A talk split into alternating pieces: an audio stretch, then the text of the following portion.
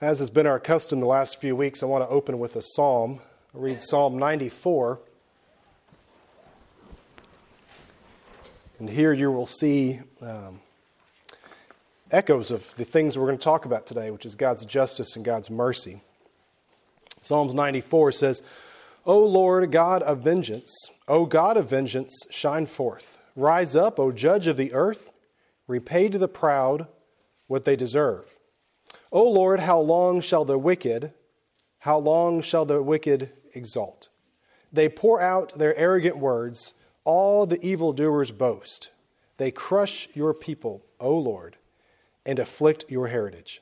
They kill the widow and the sojourner. They murder the fatherless, and they say, The Lord does not see. The God of Jacob does not perceive. Understand, O dullest of the people. Fools, when will you be wise? He who planted the ear, does he not hear? He who formed the eye, does he not see? He who disciplines the nations, does he not rebuke them? He who teaches man knowledge, the Lord knows the thoughts of man, and they are but a breath. Blessed is the man whom you discipline, O Lord, and whom you teach out of your law, to give him rest from the days of trouble until a pit is dug for the wicked. For the Lord will not forsake his people, and he will not abandon his heritage. For justice will return to the righteous, and all the upright at heart will follow it. Who rises up for, for me against the wicked? Who stands up for me against the evildoers? If the Lord had not been my help, my soul would soon have lived in the land of silence. When I thought my foot slips, your steadfast love, O Lord, held me up. When the ears, I'm sorry, when the cares of my heart were many, your consolations cheer my soul. Can wicked rulers be allied with you, those whose frame injustice by statute? They band together against the life of the righteous and condemn the innocent to death. But the Lord has become my stronghold, and my God the rock of my refuge. He will bring back to them their iniquity and wipe them out for the wickedness the Lord our God will wipe them out. So, we've been looking at for several weeks now the things that God is, the things that God are.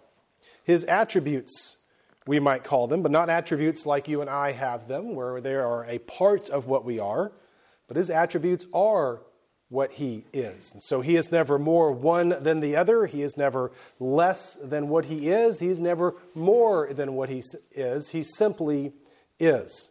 And we've talked about how God is self sufficient, how He is eternal, how He is immutable, that is, He doesn't change, how He has omnipresence, He is in all places, He is all powerful, and He knows all things. We've talked about how He is wisdom and how He was self existent. He was beginning before anything else was. We talked last week about how He is good and how He is faithful to us and how well that fit in with our Thanksgiving season, we think about the goodness and faithfulness that God is toward us. And today, for just a few minutes, I'd like to look at two other things that God is, both seemingly to our own personal minds contradictory. God is just, but God is also mercy. We'll talk about mercy in just a minute. But justice, this is a concept that is probably not too difficult for us to grasp, although anymore in our society. It seems to be going by the wayside very quickly. Justice is something done as it should be. Justice is the dispensing, if you will, of punishment for what is done that is wrong. But justice also includes an aspect of rewarding what is done that is right. And so justice is a standard by which we live. And justice as we pointed out, is something that God is. God does not have more justice at some point than another. God is not less just at one point than another. So, justice is very important. It is a part of what God is, and He is not bound by it because He is justice. So, a couple of verses to help us think in the right way. We turn back to Psalms 92, verse 2. Let me just read with verse 1 to go with it, but the focus is verse 2. It is good to give thanks to the Lord and, th- and sing praises to your name, O Most High, to declare your steadfast love in the morning, your faithfulness by night. So when we are looking here at steadfastness, at righteousness, we will often see that righteousness and justice are used interchangeably throughout the scripture. They're not quite the same thing, but they're very similar. To say that God is just is to say that He is true, that He is accurate, that He is holy, that in fact He is righteous. So, righteousness and justice are very important attributes to what God is and who He is. Now, we must point out something that's not hard for us to understand that we are not just in our dealings. We are not just in the way that we treat each other. We're not just in the way that we behave. And all we have to do is just contemplate for just a few minutes some of the things that went on last week. I'm not being specific, I'm just being general. And we'll realize that we are not just in the way that God is just. I have mentioned this once before or multiple times before. When we think about children, we have to teach children to do what we think is good and right. We don't have to teach them to do the things that we don't want them to do. They're stealing toys from each other before we know which end is up. And very likely, some of the first words they learn is no, which they throw back very quickly in our face, right? Now, on the contrary, we are born into sin, we are born unjust, and we have to learn to do right, to be just. And so, if we want to try and compare and understand that God is justice, let us also contend and understand that we are the exact opposite of justice. We are unjust, we are injustice. And so, we can think about this with a word, an old word, and this word, I'm going to just pause here on this for just a minute and probably should spend some more time discussing these words, but we hear a lot of words bantered about back and forth today. One of them is inequality or equality. That means all things being equal.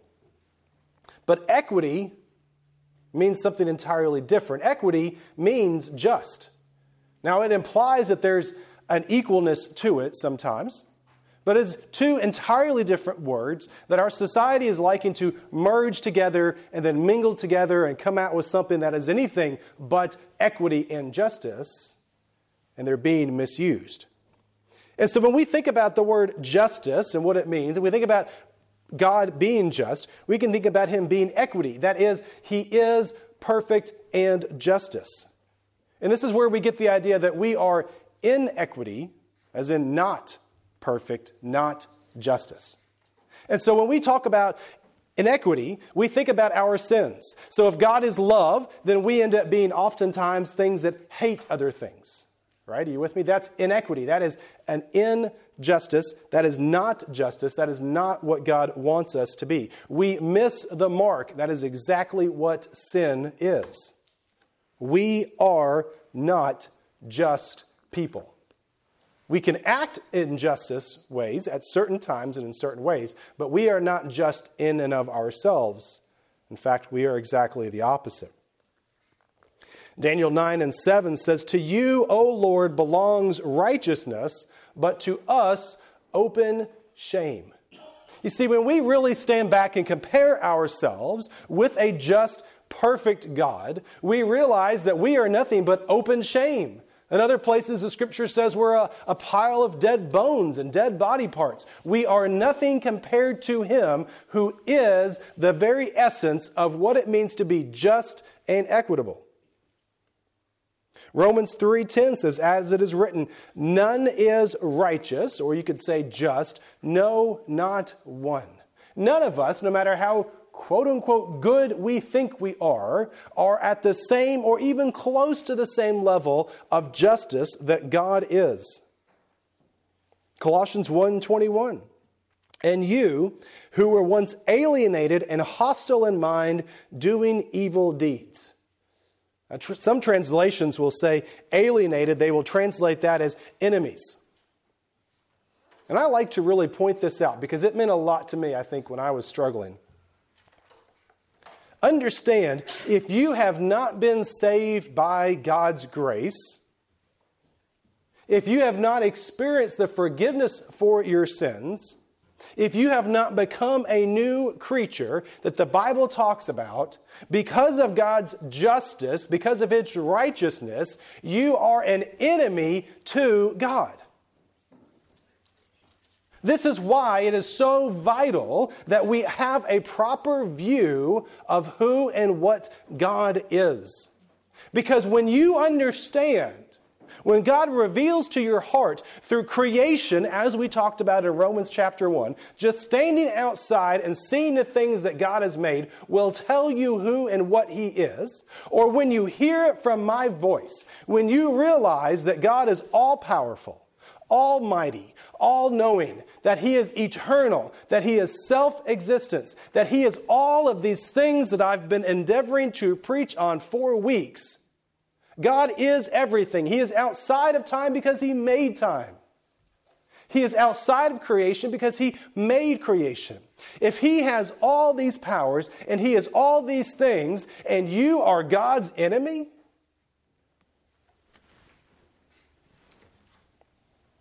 I feel like I could just sit down. If you are not saved by His grace, you are God's enemy. Who wants to be His enemy? No one who has any idea of the things I just said. And yet, it is, in fact, truth. If you have not been saved by His grace, then you are His enemy. You have been alienated, and your mind is hostile toward God. That's right. The God who made you, the God who could take you out at any point in time He deems necessary, the God who doesn't need you to be any greater than what He is because He is as great as He can be. You are hostile in mind toward Him and you do evil deeds. You are unjust. Your sin or inequity, again, which is not justice, is contrary to God's very nature and offensive to Him.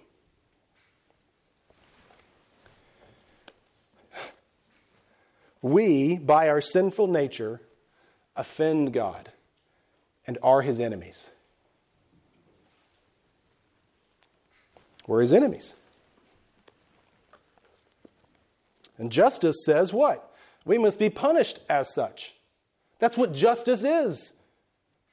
If God is going to be just and righteous, which He is, there must be punishment for what? The fact that we fight against Him, the fact that every thought we have is hostile toward Him. When God punishes us, the wicked, the unjust, it is because he is just. See, we struggle with this all the time. You ever had a hard time holding somebody else accountable to something because you've done it too? Go ahead and shake your head. See, God doesn't struggle with that at all because He's never done something wrong.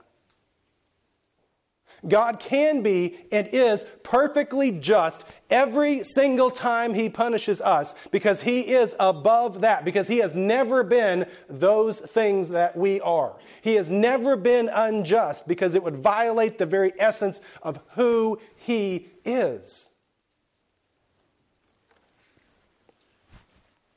Yet at the same time, when He spares the wicked, when He spares the sinful, He's also just because it's compatible with His goodness.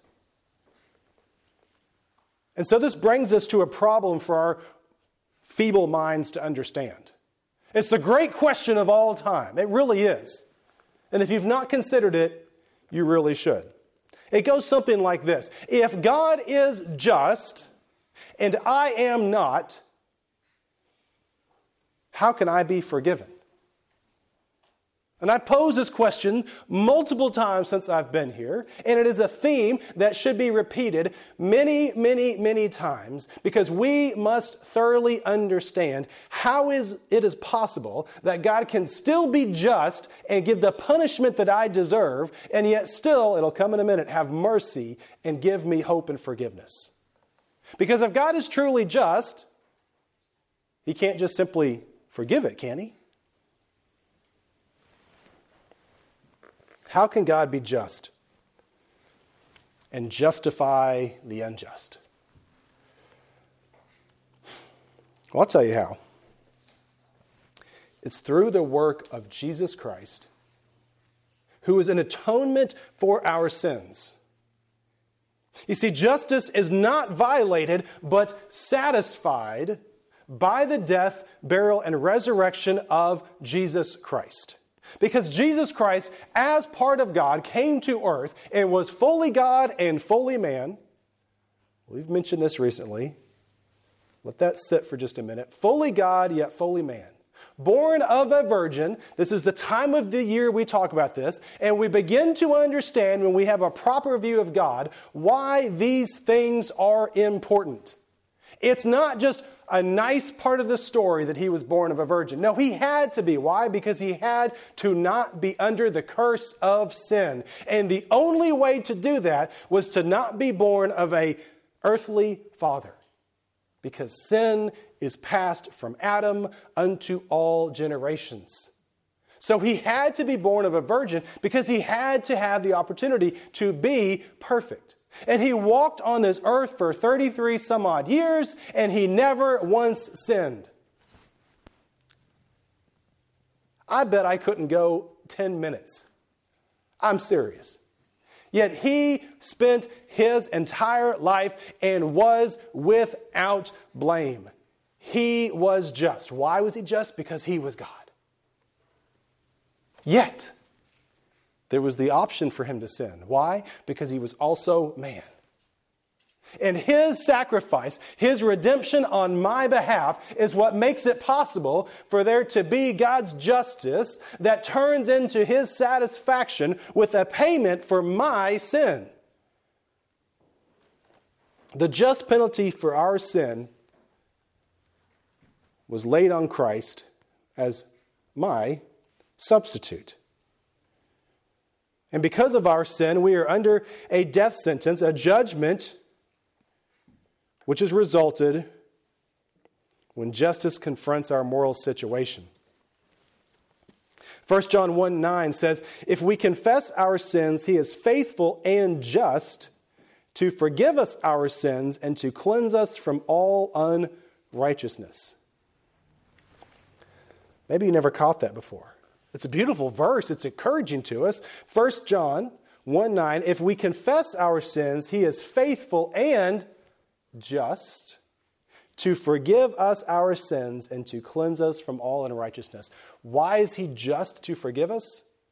Because my sin has been paid for by Jesus Christ. Because he took my place for what I deserved and took all the sin that I have done, that I am doing, and that I will do, in fact, the entire sin debt of the world, and took it upon himself and experienced death on my behalf.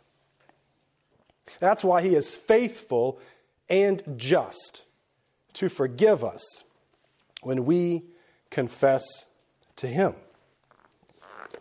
You see, it's beautiful when we really step back and begin to understand what is going on here. Let me read Isaiah 1 18, another verse that's commonly discussed this time of year. Isaiah 1 18 says, Come now, let us reason together, says the Lord. Though your sins are like scarlet, they shall be white as snow. Though they are red like crimson, they shall become like wool. See, here's something that is difficult for us to grasp. And I dare say that there are some who struggle with this far more than others. But the reality is very clear. When Christ pays the debt for our sins, when we are justified by our faith through the death, burial, and resurrection of Jesus Christ, our sins that blotted us like red, as it says here, becomes as white as wool, as nothing. So when Christ looks at me, he doesn't look at me and see all the times that I've sinned. He looks at me and sees what? The complete purity of someone who is just, even though I'm not, because of Jesus Christ. And so, brothers and sisters, you can carry around all you want to the sin that plagued your life prior to being saved, and even the sin that has struggled you have struggled with since being saved. But the reality is, when Christ looks at you, he doesn't see your sin any longer if you've been saved. He sees the purity that is applied through his Son to you.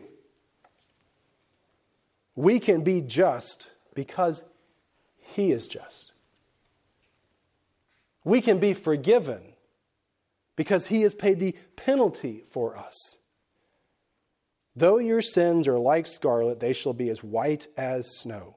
Though they are red like crimson, they shall be like wool. There is no sin, and there are no multiple sins that can be so bad that God can't save you, that He won't apply His justice to you.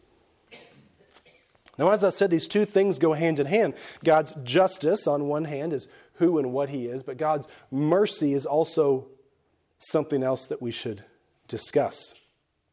Well, what is mercy? It's an infinite and inexhaustible energy where God is actively compassionate. Compassionate. Inexhaustible energy where God is actively compassionate toward us. It kind of goes back to what we talked about last week with his goodness. He's good to us because he is good. Ephesians 2 4 says, But God, being rich in mercy, because of the great love with which he loved us. So we know that God is rich in mercy. That is, in fact, what he is. He is mercy. He's also just. So here's the question if judgment is God's justice, confronting our inequality, then mercy is God's goodness confronting our suffering and our guilt. I try not to compare often Christianity, if you will, broadly speaking, with other religions because there is very little to compare. But sometimes it's kind of maybe a little helpful for us to do that. Did you know this is the only religion that looks at justice and mercy this way? If you look at almost any other religion, whether it's an ancient like pagan religion or something like that, there's this idea that God is just, but then he just sets aside his justice to be nice to people. God doesn't set aside his justice because of mercy. God is mercy and God is justice. Those two things never, ever change in our faith. And He is able to be apply mercy to us and still see us in a just way because of His Son. Again, we often will attribute this, and it's like, you know, we show up in a courtroom and we stand before the great white throne of judgment, and God says, Well, you know, today we're going to set aside justice so we can apply mercy. No. God forgiving you for what you've done is justice. God punishing you for what you've done is justice. Mercy is the difference. And God's mercy does not take away from His justice. Now, do I stand here fully convinced of this, that I completely understand this? No. I don't know that I can. That's the point.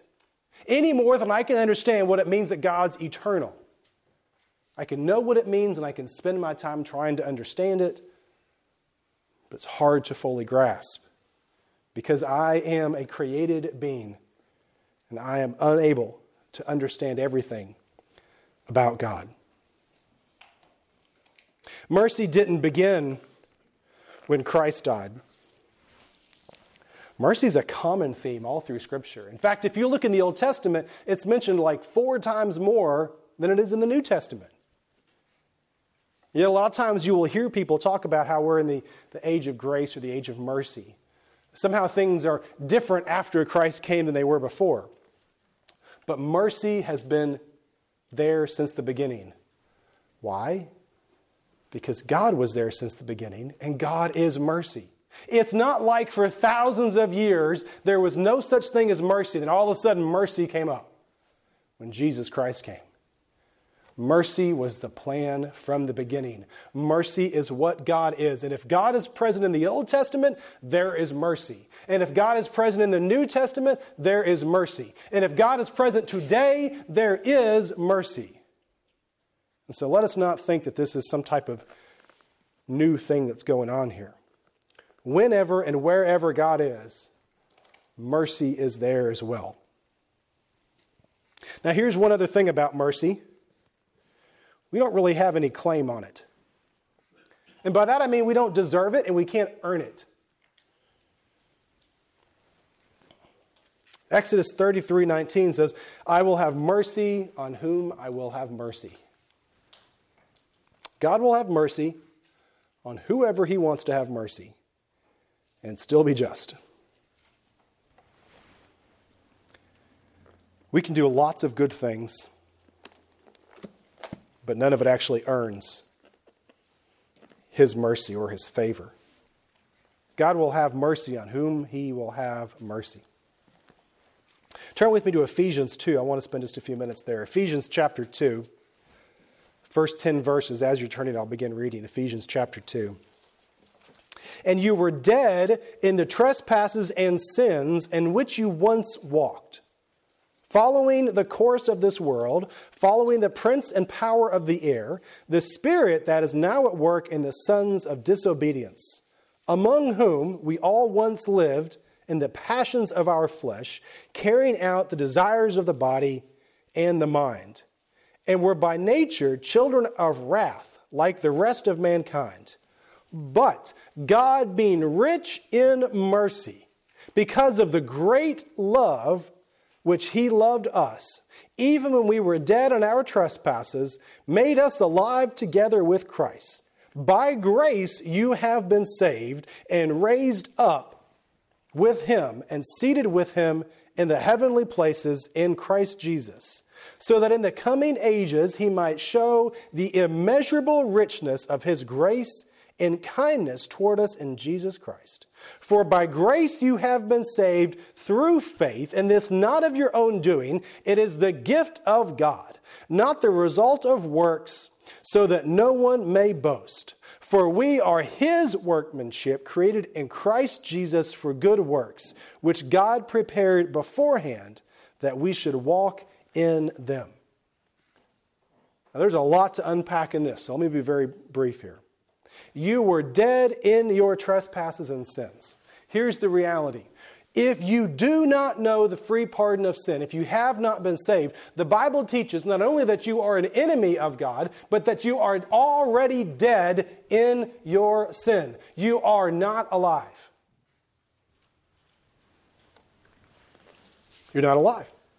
And you will be punished for what you have done. And God is just and right to send you to hell forever, which is what the scripture says will happen to you.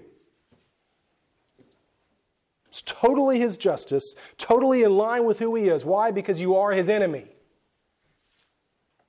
And he will send you away. You are already dead in your trespasses and sins in which you walk.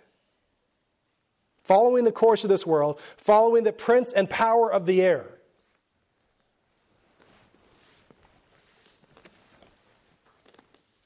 I don't know that I can say any more clear than what the scripture has for very obvious reasons. But understand what this is saying to you who do not know the Lord. You are his enemy, you are dead, and you are actually following the prince and power of the air, which is the devil.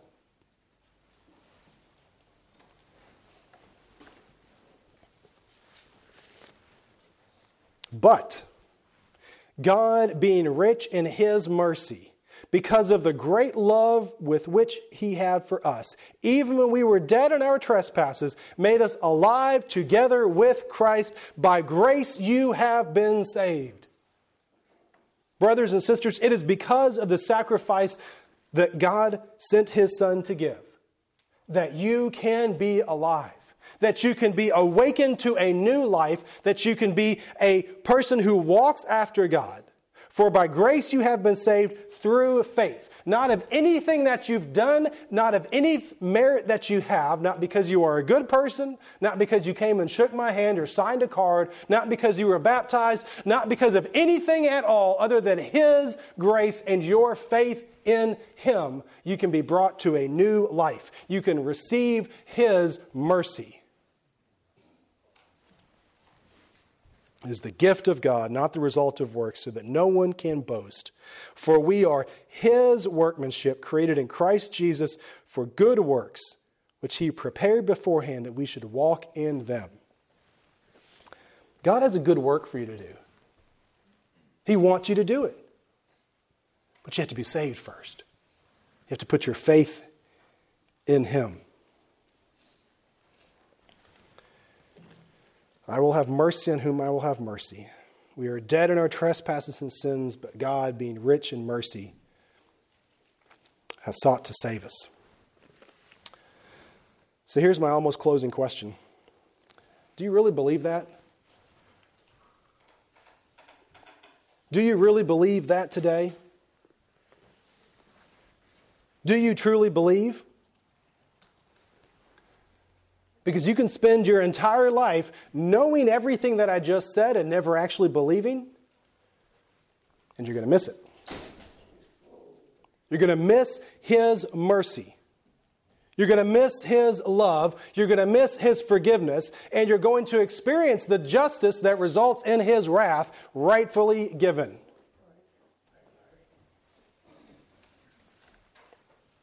To receive mercy we must first know that God is mercy. Again, this is why this is so important for us to understand who and what God is. If we want God's mercy, we must know that He is merciful. It's not enough just to believe that He once showed mercy. We must believe that God's mercy is, in fact, boundless, free, given to us through Jesus Christ?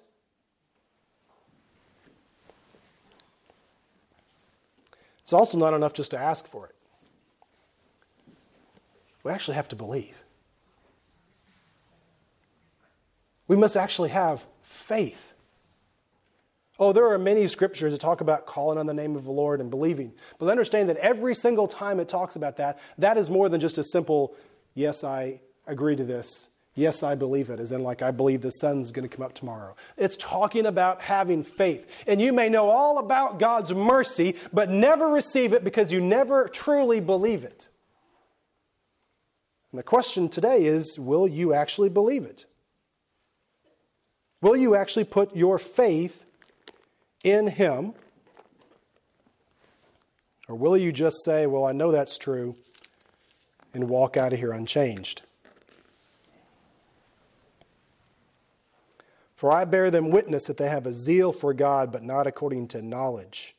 For being ignorant of the righteousness of God and seeking to establish their own, they did not submit to God's righteousness.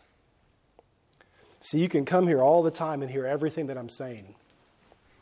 And having not really believed, having not submitted to God's righteousness, you may have a zeal for God, but not according to knowledge, true knowledge, deep knowledge, that you know, that you know, that you know that you're saved. For good news comes to us, just as to them, but the message they heard did not benefit them because they were unfitted by faith, those who would listen.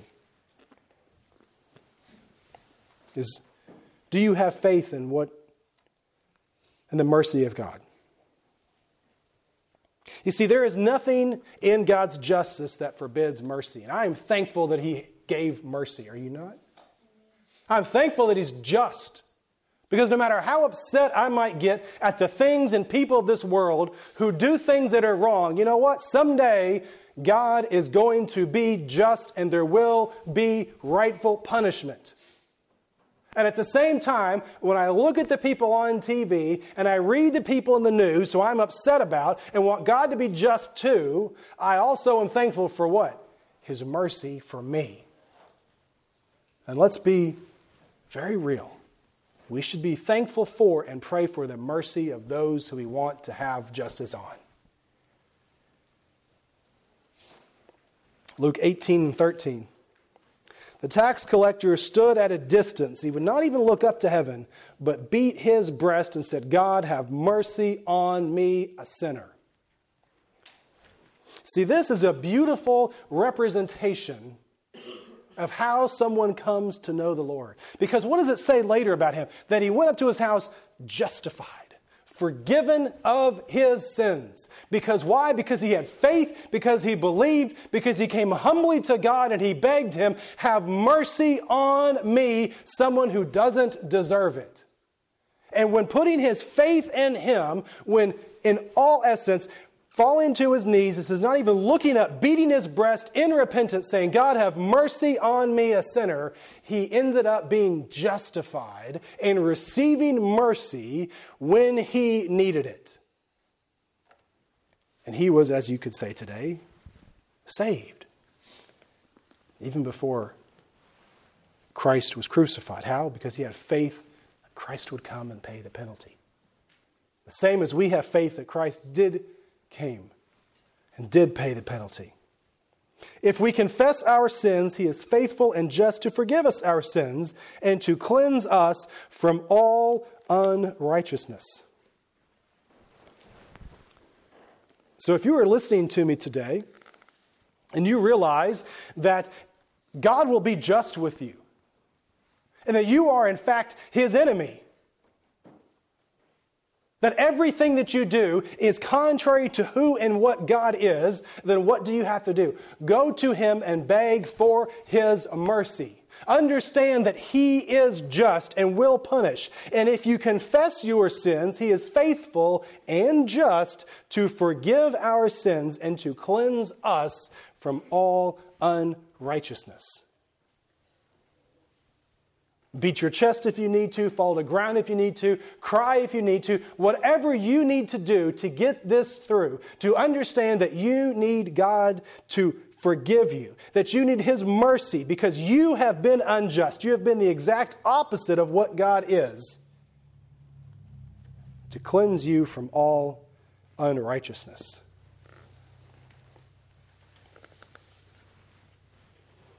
I'll close with these last few verses. Isaiah 45, 21 through 23.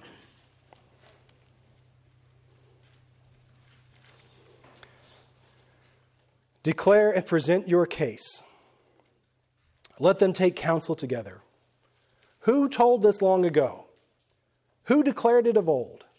Was it not I, the Lord? And there is no other gods beside me, a righteous God and a Savior. There is none besides me. Turn to me and be saved, all the ends of the earth, for I am God and there is no other. By myself I have sworn, from my mouth has gone out into righteousness a word that shall not return. To me every knee shall bow, every tongue shall swear allegiance.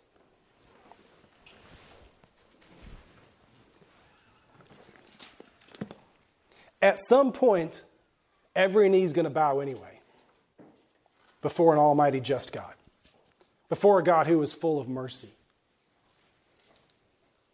Whether it's in this life or the one to come, you will at some point recognize who and what God is the immutable, infallible, all loving, just God who is in all places at all times, who is self existent, who never ends, who is eternity you will know that and you will bow to your face in repentance before a just God. But here's the thing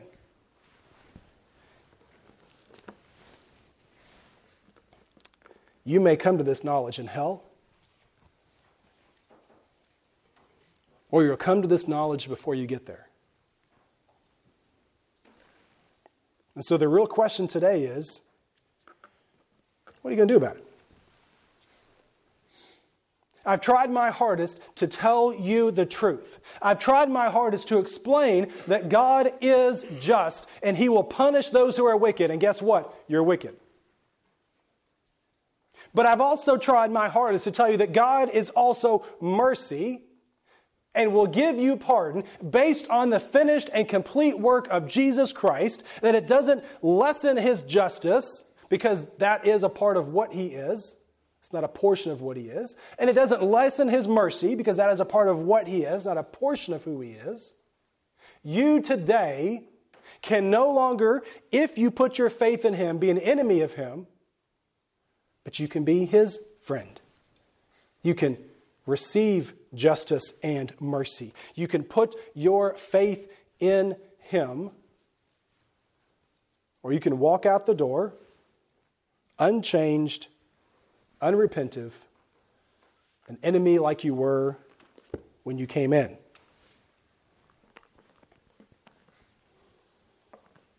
God will have mercy on who he will have mercy.